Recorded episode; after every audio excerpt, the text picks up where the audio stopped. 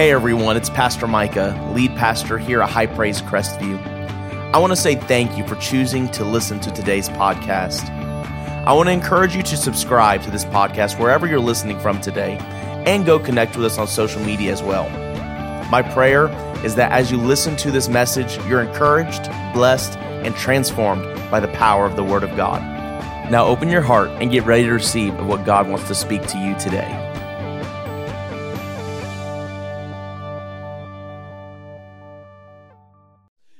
Will turn in your Bibles this morning to Ephesians chapter 3? Ephesians chapter 3, verse 20 is what we're going to read this morning to start out. Uh, if you've been here for uh, last week and then like four weeks ago for three weeks, uh, because we had a big month where we had a bunch of stuff going on, we weren't able to continue the series. I, I've been in this series called This is the Way understanding the importance and power of prayer. How many of you in this room have been here at least at one of those messages? Now, how many of you will say, Pastor, I've received something in one of those messages? Okay, I'm still doing all right. All right. I saw some people not raise their hand anymore, so, well, I guess they didn't get anything. Uh, Ephesians chapter 3, verse 20. We're going to continue in this, and the last three messages of this has just been breaking down the blueprint of how Jesus taught us to pray. You know, Jesus actually gave us a way to pray. Many of you, uh, if you've ever played any sports, you may have prayed that prayer at the end of your football game or basketball game, or maybe the beginning back in the locker room. But listen, that prayer is so much more than just a little prayer that we do in a sports event. It is actually a blueprint for us as Christians on different ways that we can pray and we can actually go to the throne room and pray and ask for the Lord to move and do things on our behalf. Amen. But today I want to kind of shift things a little bit. And maybe some of you, you I'm honest with you, you might be a little bit uncomfortable in this message, a little bit.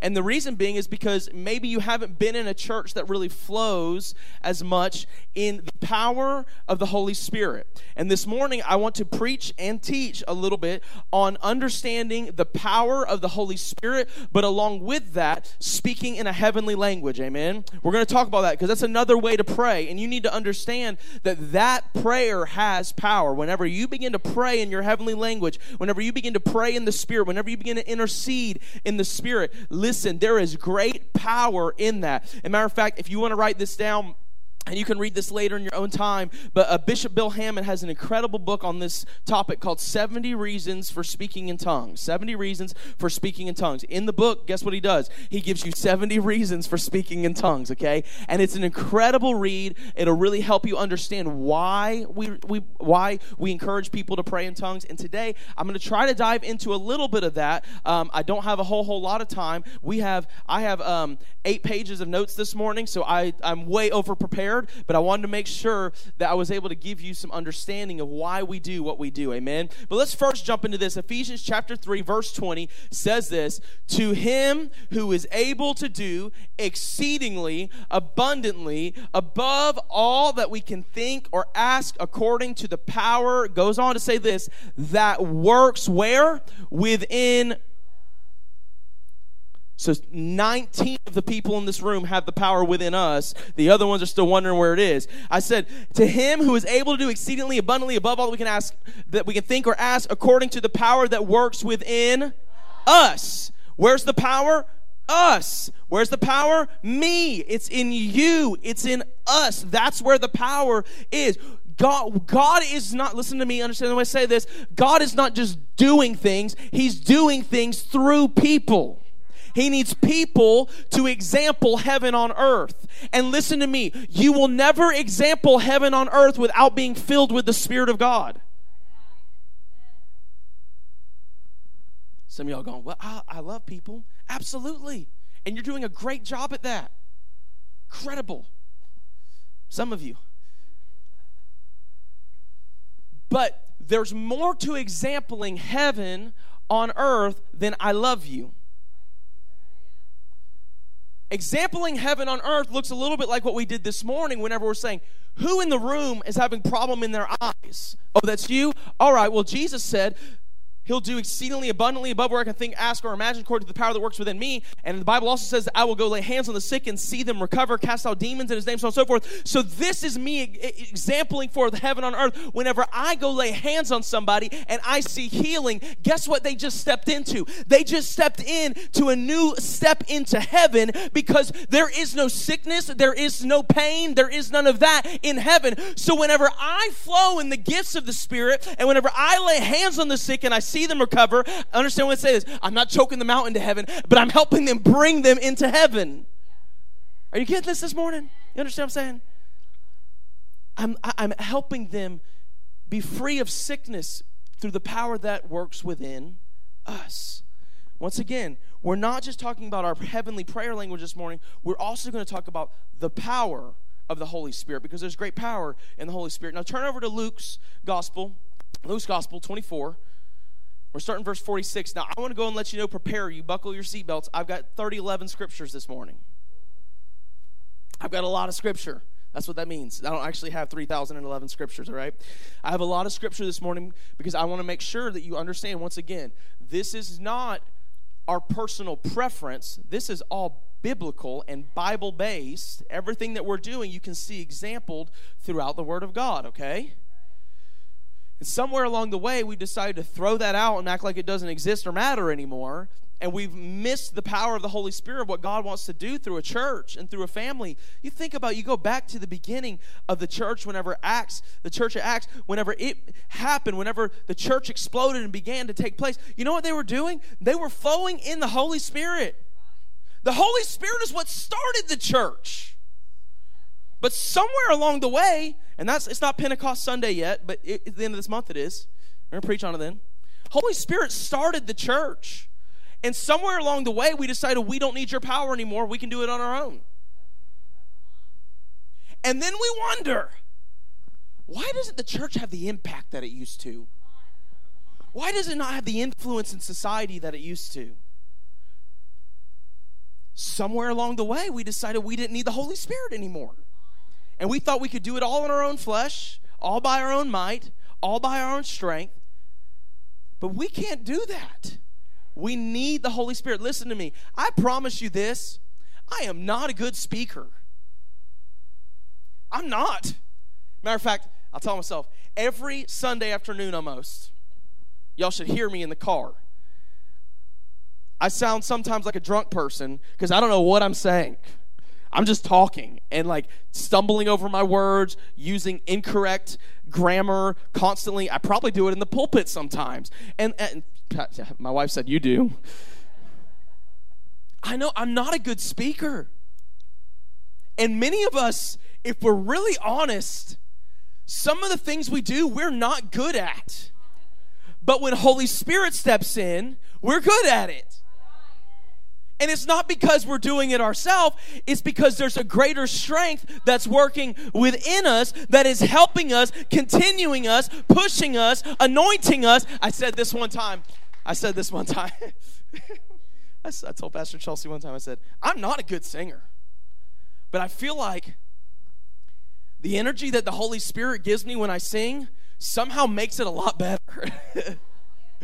There's something about the anointing of the Holy Spirit that pushes you past your flaws. And listen to this even, even helps other people receive you better past your flaws. Because once again, it's not your own strength. It's not by might nor my power, but by my spirit, says the Lord. If we really want to be effective to people around us, we got to be willing to flow in the Holy Spirit. And listen to me, we limit the Holy Spirit. I am not on topic already. It's okay we limit the Holy Spirit a lot. I just got somewhat voluntold to be a flag football coach. I told I told I told my wife I said I'm not doing it this year. John asked me if I'd do it, and I told John I said I, I paid extra to not volunteer this year, and I would pay another hundred dollars to not volunteer this year. Reagan decided he wanted to play last minute, and they needed a coach on his age group. And I told Chelsea from the beginning, I said, if they have to have somebody, I'll do it. And they're begging for somebody on there. And I was like, okay, okay, Lord, I'll do it. I get, I, I'm saying that I'm getting somewhere. Y'all just stay with me. No, stay with me. I will not, some of y'all think I'm crazy for this. I will not limit the Holy Spirit, and I will not begin to think that the Holy Spirit cannot flow through me even while I'm teaching kids flag football. Y'all gonna make me cry in this room. There are kids that will be on my team that probably don't have a father figure in their life. Matter of fact, average of percentages says at least one of them don't. At minimum, exactly. But what if a godly man, even if I only have a few, couple months with the kids and get to have fun and teach them some things, what if a godly man enters into their life and at least teaches them one th- thing through the power of the Holy Spirit? And I'm not talking about how to catch a football. I'm talking about how to just be kind, how to love. How, you got to think some of these kids probably have never heard a word of encouragement to them from a father. But then a father looks at them and says, I'm not their dad, obviously, but I'm a father and I have the heart of the Father within me and says, Man, Bud, you're doing a great job. Man, that was awesome. Good job on that play. Little things like that. I don't limit the fact that the Holy Spirit can work through me in those moments of me just speaking small things that will impact their life. What am I saying? I'm not talking about just myself. I want you to look inside yourself right now and see your job, see your workspace, see the people you come into contact with, and don't limit the power of the Holy Spirit moving and working within you. He can do it, amen. Let's get back to the actual word here. Luke chapter 24, I gave you plenty of time to get there. Verse 46, I don't know if I gave you time to get there yet, but verse 46, I'm going to read through 49. This is Jesus speaking. He says, Then he said to them, Thus it is written, and thus it was necessary for Christ to suffer and to rise from the dead the third day. And that repentance, remember this, and that repentance and remission of sins should be preached in his name to all nations, beginning at Jerusalem. So Jesus is admonishing them listen, this had to happen. Pray, you need to preach repentance, remission of sins to all nations. Then it goes on, it does not stop there. And you are witnesses of these things. Verse 49 Behold, I send you the promise of my Father upon you. Now, listen to me. He's talking about the Holy Spirit. That's the promise of the Father here. He's promising the Holy Spirit. The promise of my Father upon you. But tarry, because we know what happens later, but tarry in the city of Jerusalem until you are endued with power from on high. The word power there is the same word that's used in Ephesians chapter 3, verse 20, and it's the word dunamis. We'll talk about that in just a second. But Jesus tells the disciples to wait in Jerusalem until, until they have done what? Received power. The word power there is the Greek word dunamis, which means this miracle working power or supernatural abilities. miracle working power or supernatural ability. The word upon, when it says, Behold, I send the promise of my Father upon you, it means superimposition to place something on, such as transparent image on or over something else. Often with the result that both things appear simultaneously, although one may uh, uh, partially obscure the other. Paul said it like this It is no longer I that live, but Christ that dwells within me. Now it says that they uh, receive the promise of the Father upon you, but tarry in the city of Jerusalem until you are endued the word endued there means this to sink into a garment or to clothe. To sink into a garment or to clothe. That means this not only are we filled, but we're also clothed. It's a complete saturation of His Spirit whenever you receive the Holy Spirit, it, there is a complete saturation of the Spirit of God that happens in your life. Now let's talk about that power origination point when it took place. Okay, Acts chapter 1, verse 8 says this, and this sounds a lot like what Jesus said, right? And, and Jesus says this again, basically, and, and he reiterates himself. He says this, but you shall receive power when the Holy Spirit has come upon you, and you shall be my witnesses to me in Jerusalem and in all Judea, Samaria, and to the end of the earth. But you shall receive what? The word power there, guess what word it is? Dunamis. Same word. Jesus is still speaking the same thing. And he's talking about the same thing. The whole time, he's talking about what? The power of the Holy Spirit. So he's saying, whenever you receive the Holy Ghost, when the Holy Spirit comes upon you, he's talking to the believers here too, by the way, when he's, spe- he's speaking to those. And so he's saying, whenever you receive this, you're receiving power. The origination point for the power of God within us is the baptism or the infilling or superimposition of the Holy Spirit. That is where our power takes place. That is where we can begin to flow in the gifts of the Spirit. That's whenever we can begin to do the works that God has called us to, the things that He did, that Jesus did, and even greater things, is what the Scripture says. But first, we must be filled with or baptized in the Holy Ghost. Now, what, what the believers received on Pentecost is where the power of God begins. Same thing. They received power there in the upper room. And listen to me, there's a difference between being born of the Spirit and being filled with the Spirit. They're not the same. They're not the same. You can be born of the Spirit, but not filled with the Spirit. That's why Jesus. That's why Jesus said in the in Luke's gospel, it says, and that repentance and remission of sins should be preached in his name to all nations. There's a reason he did it in this order. He says, listen, you've got to teach people to repent and be born again and then baptism of the Holy Spirit will take place. But first, there has to be a salvation that takes place. Listen, before, uh, if, hear this this morning, before you can be baptized by the Spirit, you have to be made new in the Spirit. Amen? If you want to receive the power of the Holy Ghost, first off, you have to be born of the Spirit, the new birth, which means our spirit man is recreated and made unto life, uh, made, made alive unto God, and we become a new creation. And then there's the infilling of the baptism of the Holy Spirit after that. Now, not everyone will receive the Holy Spirit. That doesn't mean it's not for everyone, but not everyone will receive it. I'm going to show you this real quickly. John chapter 7. John chapter 7, verse 37. You don't have to turn there, but I'm going to read this. John chapter 7, verse 37. On the last day, that great day of the feast, Jesus stood and cried out, saying, If anyone thirsts, let him come to me and drink. 38.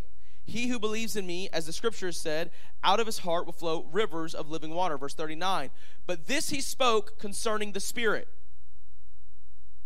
Hear that? But this he spoke concerning the Spirit, whom those believing in him would receive, for the Holy Spirit was not even given yet, because Jesus was not yet glorified.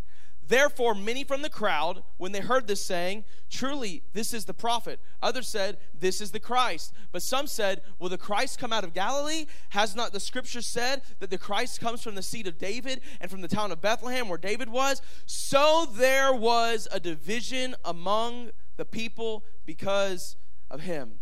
Jesus is talking about the baptism of the Holy Spirit here not being yet, but whenever it comes, not everybody's going to receive it. So immediately after Jesus says these things, what happens? Arguing breaks out.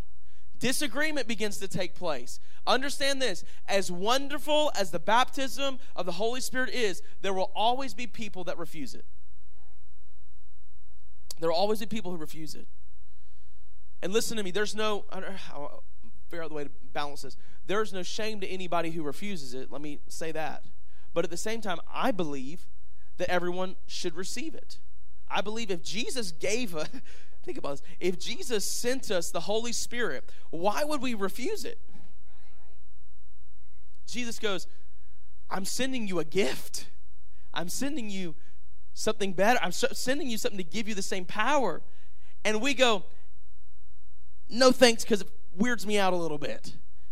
Think about this. There's some weird things that happen in the Bible.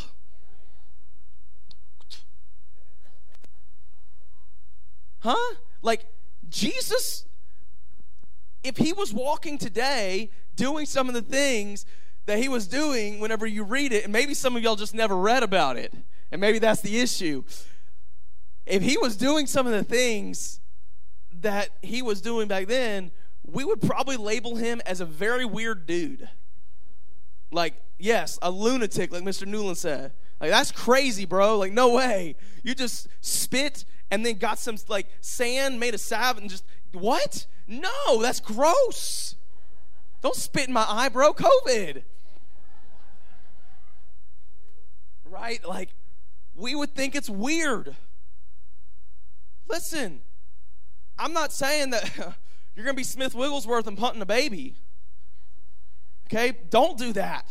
I mean, you got that's some serious. Yeah, we'll talk about it another time. I'm not saying you got to spit in people's eyes.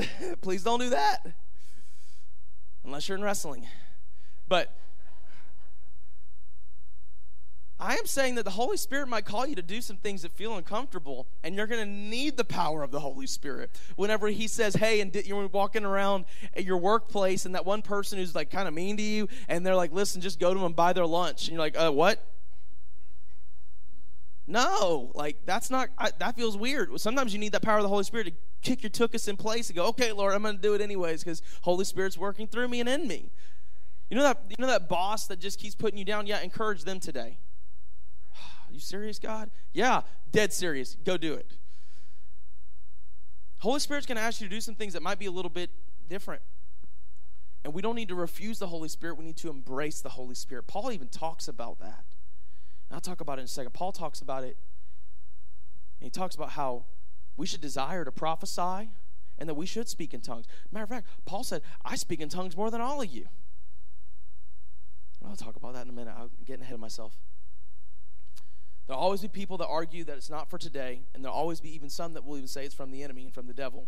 And we must know what the word says to be firmly established so that whenever you're flowing in these things, you actually can say, No, like, listen, like, this is biblical. I can show you in the Bible where it is. And a lot of times we get baptized with the Holy Spirit, we don't have a full understanding and revelation knowledge of it. And that's the whole heart of the series, is giving you some revelation knowledge to what you're doing. Because a lot of times we do things with no understanding. And, the, and like, I just feel like that's something that the Lord's been putting on my heart is to give you some revelation, knowledge, and understanding of some things that you do, you participate in, that we do here as a church. And listen, baptism of the Holy Spirit and speaking in other speaking in other tongues, speaking in our heavenly language is something we will do at this church, and we will continue to do at this church. Amen. It's not something that we're refusing. Just because some people do, we're not going to refuse it. And even and because some people abuse it, we won't refuse it either. We're going to be balanced, and we're going to do what the Lord calls us to do. Amen. I'm not saying that we're going to come in every single Sunday and 30 minutes, an hour before service, pray in tongues the whole time because that can also I got I don't have time for this this morning, but that can be off-putting to people that may be new. And Paul talks about that actually. Paul talks about that too, about not scaring people off because you're acting weird. Like they're going to come in and go, "You're a lunatic. You're crazy." Uh, I, I got that actually in my notes, I believe. We'll talk about it for a minute. But what I am saying is, whenever the Holy Spirit prompts us to pray in other tongues, to pray in our heavenly language, we're going to do that. We're going to flow with it. We're going to go with it. Amen? That's what we're going to do as a church. Now, quick points concerning the baptism of the Holy Spirit. It is an experience subsequent to salvation, evidenced by speaking in tongues or a heavenly language. Number two, it is available for every believer. I'm going to say that again. Maybe some of you never received the baptism of the Holy Ghost, evidence speaking in other tongues. Listen to me. It is available for every believer. Everyone can pray in tongues. Everyone can pray in a heavenly language. Now, whether you've received it and you're practicing it yet, that's another thing. But what I am saying is it is available. God is not withholding anything from you. I'll give you a quick testimony real quickly. Uh, High Praise Panama City, we had a, a couple in our church there um, that was had come up to the altar for two or three times for the baptism of the Holy Ghost, and every time there was like a blockade, and they just could they they could not grasp it. And I mean, they would come down, they pray, say the prayer, Lord, saved. I thank you for the free gift of the Holy Spirit. I pray now. I believe that you are filling me with the baptism of the Holy Ghost. I receive the baptism, Holy Ghost, and fire now in Jesus' name. And then we all begin to pray in the Spirit together. And we pray and pray and pray. No, he wouldn't get it. And then we go, okay, everybody quiet. We're going to do this again. Wouldn't get it. Quiet. Did it two or three times. And one day, he's having a meeting with Apostle Robert. And um, he's basically explaining to him, like, I just, I, maybe it's not for me. Maybe I can't get it. Maybe it's not for me. And of course, Pastor Robert corrected um, the theology there, and you know, no, it's for everyone. Like this is a gift for every single believer. Anybody calls on the name of the Lord can receive this gift. And really, it was just a mental blockade. It's really, and sometimes you get in your own head, and that's why Pastor Roberts always said it like this. He said, "I don't care what you say. I don't care if you start with yabba dabba do. Start there." Your lang- uh, anybody who's ever prayed in the Spirit and has their heavenly languages room, you know that your spiritual language dictionary grows. Mine used to be shuckada, shuckada, shuckada, shuckada, shuckada, like shucking a corn, shucking an oyster, you know, shuckada, shuckada, shuckada, shuckada, shuckada. And now it just and it just flows. I don't know what I'm saying. But it's the Holy Spirit through me speaking. Okay? It's not weird. Holy Spirit speaking through me in those moments. He knows what I'm saying. But anyways, sitting in the office, Pastor Robert's just him and Pastor Robert. He said, We're going to pray one more time for this right now. There in the office, Holy Spirit fell. Guy was baptized with the Holy Ghost, evidence speaking in other tongues right there in the office. Not a service, wasn't worship music going on, the band wasn't building, none of that. Dead quiet office. Like, and he was filled with the Holy Ghost right there in that moment. I give that story just to show you, show forth to you. I promise you, he was not a spiritual elite who decided, the Lord said, Oh, yes, he deserves the power of the Holy Ghost. He can speak to me where others can't. No, like, it's for everyone. Amen. Number three, it is relevant today and has not passed away. It's relevant for today and it has not passed away. Number four, it's a doorway to the supernatural power of God.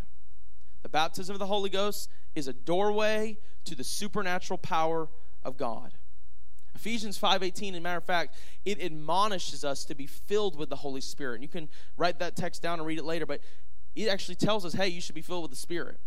Now I want to give we are not getting through this today. We are I'm going to give you four specific accounts of the infilling of the Holy Ghost. Four biblical accounts of the infilling of the Holy Ghost. Y'all ready for this? Let's go on a ride. Acts chapter 2, the first one, the day of Pentecost. Very familiar with that one, right? I'm going to read it to you. Acts chapter 2 1. When the day of Pentecost had fully come, they were all with one accord in one place. And suddenly there came a sound from heaven as of a, a rushing mighty wind, and it filled the whole house where they were sitting. Verse 3.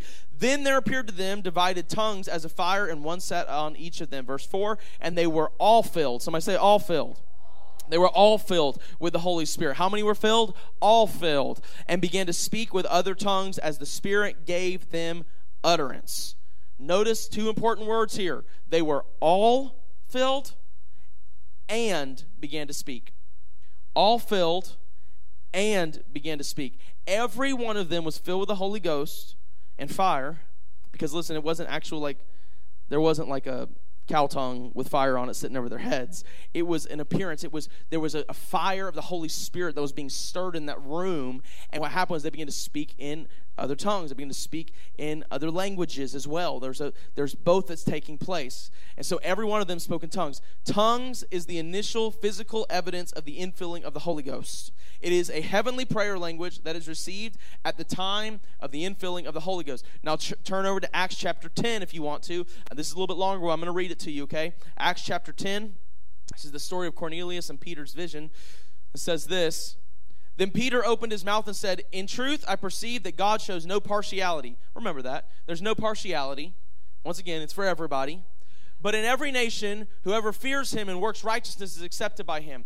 The word which God sent to the children of Israel, preaching peace throughout Jesus Christ, he is Lord of all. Verse 37 that word you know, which was proclaimed throughout all Judea and began from Galilee after the baptism which John preached, how God anointed Jesus of Nazareth with the Holy Spirit and with power, and who went about doing good and healing all those who were oppressed by the devil, for God was with him.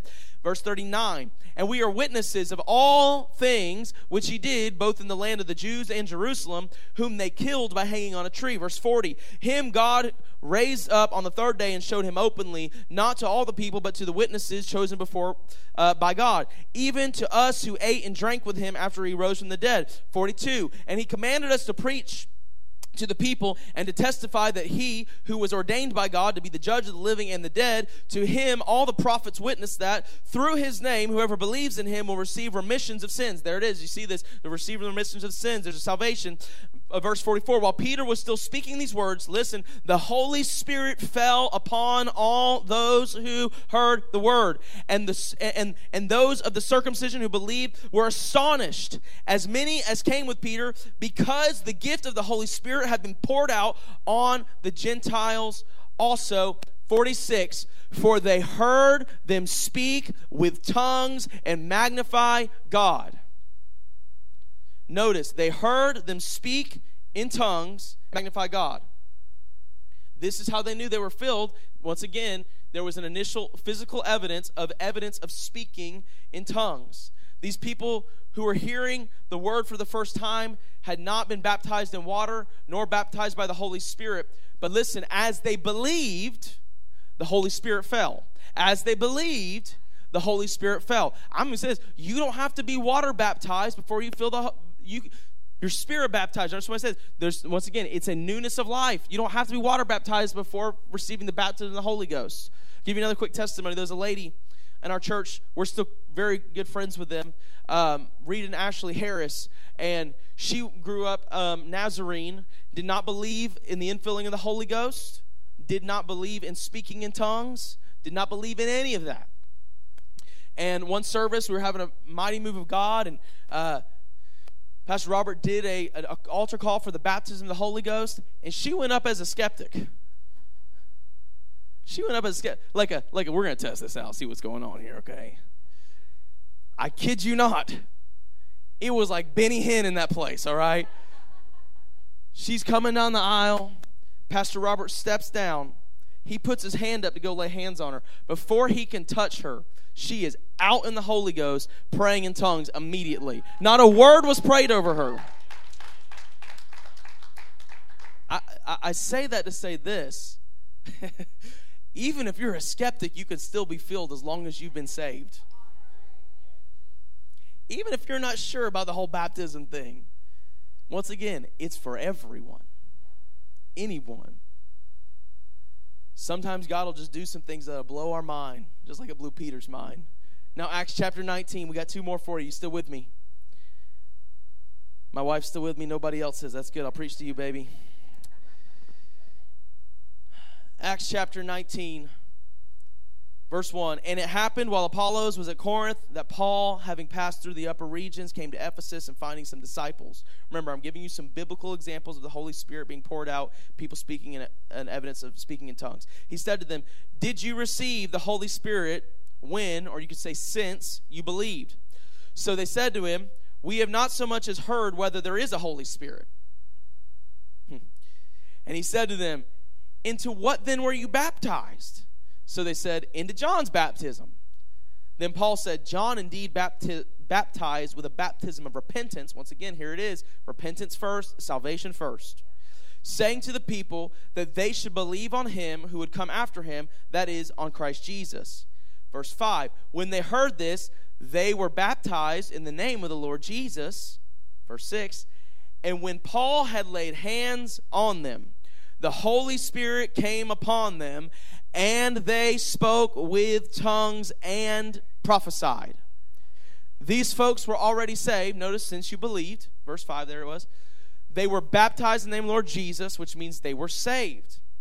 But then, as Paul lays hands on them, the Holy Spirit falls in the place and people begin to speak in tongues, but not just that, they also prophesy. Listen, we are a church that believes that the Lord still speaks through the power of the Holy Spirit. We believe in the prophetic word of the Lord. We believe in words of knowledge. We believe in, in words of edification. We believe in that still. We believe that it still has a place in the church and in, uh, uh, uh, uh um, in, in the believers and the people of God. And we also believe this. We're as crazy to believe this. We believe anybody can prophesy.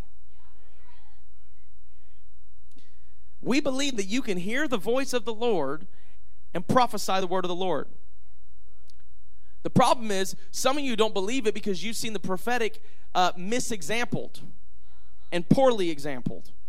And you've seen it as a gloom and doom thing where a, a, a, a prophet calls out every sin you've ever done in your life and demands you to repent of that sin right there. That's not prophetic. Prophetic is for exhortation and comfort. Edification, exhortation, and comfort. That's what the prophetic's for. And we believe that everybody can hear the voice of the Lord and get a word like that, or even see. There's different ways to hear the voice of the Lord. You can see things, you can feel things, you sense things. We've been talking about that with our kids some, about how there's different ways to sense the Holy Spirit and prophesy. So they both began to speak in tongues and prophesy. They did both, but the tongues came first. Once again, tongues is displayed as the initial evidence of the influence of the Holy Spirit. Last one, real quickly. The Apostle Paul, right here. This is Acts chapter 9. We're going to read 3 through 6 and then jump to 17. 9, verse 3. As he journeyed, he came near Damascus, and suddenly a light shone around him from heaven. Then he fell to the ground and heard a voice saying to him, Saul, Saul, why are you persecuting me? And he said, Who are you, Lord? Then the Lord said, I am Jesus, whom you are persecuting. it is hard for you to kick against the goads. So he, trembling and astonished, said, Lord, what do you want me to do? Then the Lord said to him, Arise and go into the city, and you will be told what you must do. Now, verse 17, we're skip down some. And Ananias went his way and entered the house, and laying his hands on him, he said, Brother Saul, the Lord Jesus, man, they had church lingo back then. Brother Saul, the Lord Jesus, who appeared to you on the road as you come, as you came, has sent me that you may receive your sight and what? Be filled with the Holy Spirit. Paul is already saved the Damascus Road experience. There's salvation that begins to take place right there. There's a there's the let's that back. There's the invitation to salvation right there. And then Paul makes a decision that he's going to follow Jesus whenever he says, Then Lord, then, Lord, what do you want me to do? How are you saved? Believe in your heart, confess with your mouth, and Jesus is Lord. That's salvation. In that moment, when Saul says, Lord, there's an, a, there's an acknowledgement that, Lord, you are king of my life now. So he's saved there. And so then God sends somebody, Ananias, to lay hands on him so that he'd receive the power of the Holy Spirit. Now, I want you to understand there's nothing said about Paul praying in tongues here, right? There's nothing actually says says he prayed in tongues. But later on, in 1 Corinthians 14 18, Paul says this I thank God I speak in tongues more than you all. So, Paul, we can deduce to this and say that whenever Paul received the Holy Spirit, he obviously also received the power of speaking in other tongues, heavenly language, because he testifies that he speaks in tongues a lot. Why can we get to that? Because in every other case where somebody is filled with the Spirit that we just read about, what happens? There's evidence of speaking in other tongues. Y'all still with me? We're coming to a close, I promise you. Once again, this is available to everyone. Everyone. Paul, Paul even said this. Let me go and say this too. Because some people really believe, we're going to talk about this, and that's kind of how I'm, I'm coming to a close of this, I promise you. Some people think we shouldn't pray in tongues, and Paul says this. Paul says, forbid not. 1 Corinthians 14 39, if you need to look it up yourself. Forbid not to speak in tongues. Let me put it in modern English. Don't forbid people speaking in tongues. That doesn't mean that there's not order in speaking in tongues, but it means don't keep people away from speaking in their heavenly language. And I want to give you real quickly five myths concerning tongues. First one is this tongues are not for everybody. We've already debunked that one. But if you want to look up some more, go to Acts 2.39. You can read some more about that. Because it talks about uh, the promises for your children, all who are far off, for all whom the Lord our God will call. It's for everybody. Because God's calling everyone. Amen? Number two is this a myth that has been thrown around in churches everyone should not pray in tongues at the same time.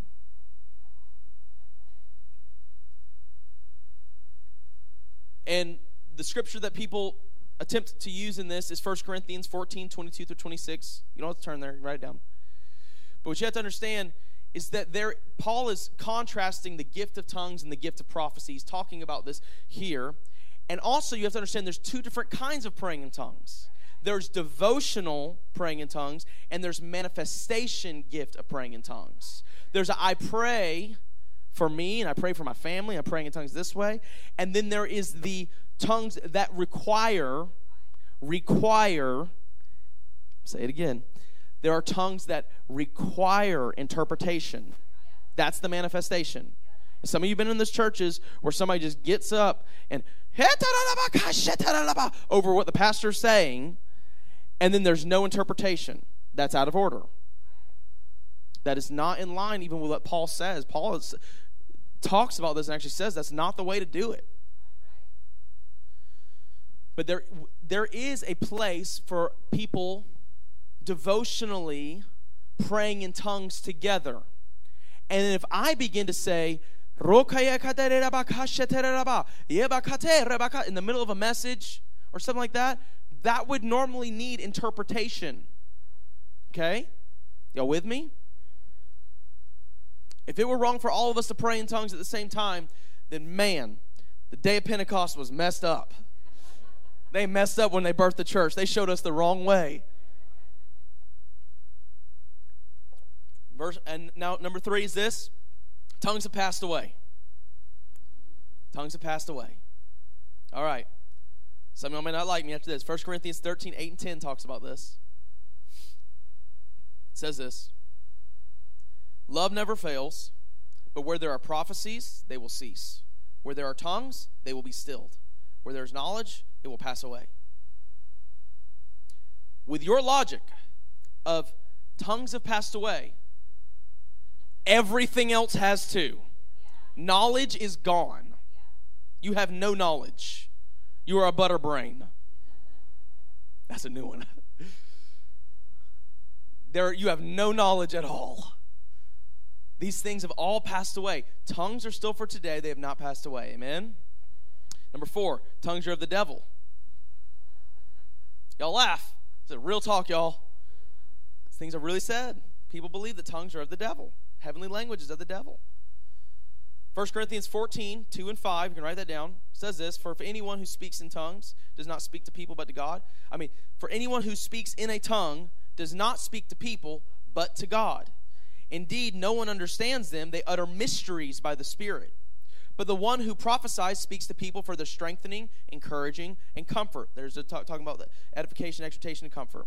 Anyone who speaks in a tongue edifies, builds up, strengthens themselves. If it's from hell, why did hell arm you with something that edifies yourself? You really think the devil was down there going, hmm, I make them speak mysteries that edify themselves? No. The gift of speaking in tongues is from the Holy Spirit, it's from God, it's given to you to edify yourself, to stir yourself up. And let me just tell you, when you're on your way to work in the morning and you ain't feeling the best, begin to pray in tongues. Ooh, I need this Jesus. Oh, Listen, I've, I've done it on myself when I'm getting ready in the mornings. I've been in the shower coming to Sunday morning church, and I ain't feeling it, okay? I ain't gonna lie. Some Sundays I don't want to be here. Not because I don't love people, but because I'm tired. I'm exhausted. I woke up in a bad mood. It happens. I didn't like what I was wearing that day. It happens. That one hair was out of place. I'm angry now. I got to pray in the shower now, okay, Lord? I need you, God. Edify yourself, encourage yourself by praying in, in your heavenly language, amen? Number five, tongues are, this is a myth once again. Some of y'all think this is real. This is a myth. Meaning, real people have said this, but this is not the truth. Tongues are merely the result of an overwhelming emotional experience. Has it been used like that in the charismatic Pentecostal circles of churches? Absolutely. We all kept, oh, you know, and we get like, look like chickens around here.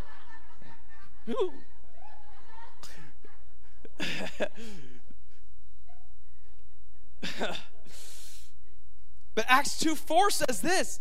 Begin to speak in other tongues as the Spirit gave them utterance. Not where the emotion hit all of a sudden, but as the Spirit was stirred within them, as the Spirit prompted them. Now, oh, there's an utterance that begins to come forth.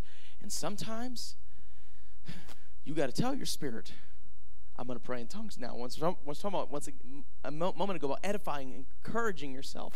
Sometimes you got to tell, man, I'm going to pray in tongues now. I need this today. Amen. The fact is, we we don't always know what we're praying. Obviously, when we say that, it's like it's like Morse code. Like God hears everything you're saying, understands it clearly, pristinely. The enemy cannot understand a single bit of it. And that's the great thing whenever you pray in your heavenly language. When you don't know what to pray, there's something within you that's interceding through you, and it's the Spirit of God. So whenever I don't know the English language to speak, whenever I don't know the words even put on the situation, when my son is dealing with drug addiction, not my son, but I'm saying, whenever your son is dealing with drug addiction, he's nine, y'all. When your son is dealing with drug addiction and you don't know the words to say anymore because you said, Lord, let me free, Lord, set him free, Lord, set him free, and you're exhausted exhausted, there's a spirit that is within you that can be stirred up, and you can begin to pray and prophesy in your heavenly language. Set them free now. You have that power. You got to stir those things up. You release that sound from your spirit, man, and you watch as the devil's confused as you begin to pray. It's a mighty weapon that you can use to bypass the enemy and communicate straight with God. These are different things that happen whenever we pray in the spirit. We can ask for power, we can ask for help, we can ask for strength, we can ask for wisdom, we can ask for revelation. It's a way to stir up the gifts and edify yourself, and you can do all of that without saying one English word because your spirit man knows what you need. So begins to pray for you and on your behalf and is speaking to Jesus. And Jesus is sitting there at the right hand of the Father, listening and interceding for you to the Father, saying, This is what they need. God, let's move. Let's do this. Holy Spirit is moving through them. I said all that to say this today that I believe if you're washed by the blood, you should be washed and I mean, you should be filled with the Spirit because it is available to all. This is the language of heaven. This is the language of heaven. You want to bring heaven into earth? Speak the language of heaven. It's a heavenly language. I'm spirit filled. If I'm spirit filled, I should speak the language of the Spirit. I'm going to say this. You might want to write this down. The authority of heaven is found in heaven's language. The authority, the authority of heaven is found in heaven's language the enemy, if the enemy can't understand that language, then it carries a different kind of authority than me even speaking things. I'm not saying I'm not going to speak in faith and declare things because I'm going to decree things. But I'm also going to pray in the Spirit and decree some things in the Spirit in the way the enemy doesn't understand it. Miss Donna, will you come play, please? Listen, whenever you pray, you send angels on assignment in the Spirit. Jesus is interceding for you when you pray in the Spirit. God knows what you need when you pray in the Spirit. Hell shakes whenever you pray in the Spirit because it doesn't know what's going on, and you're talking directly to God, and He can't intercept it. He can't bring any confusion. Think about this. One of the tactics of the enemy is what? To bring confusion. One of the tactics of the enemy in your life is to confuse you in your purpose, your plan, your destiny, all of those things you pray in the Spirit, you have the power to confuse him and bring confusion into the camp of the enemy. You have the power to drive him crazy because he can't understand whenever you speak directly to God. I'm not even saying just be filled with the Spirit. I'm saying be filled with the Spirit and pray often. Every day. Find time. I don't care if it's 60 seconds. I don't care if it's 60 minutes. Find time. Pray in the Spirit. If you have your heavenly language, pray in the Spirit. You stand to your feet?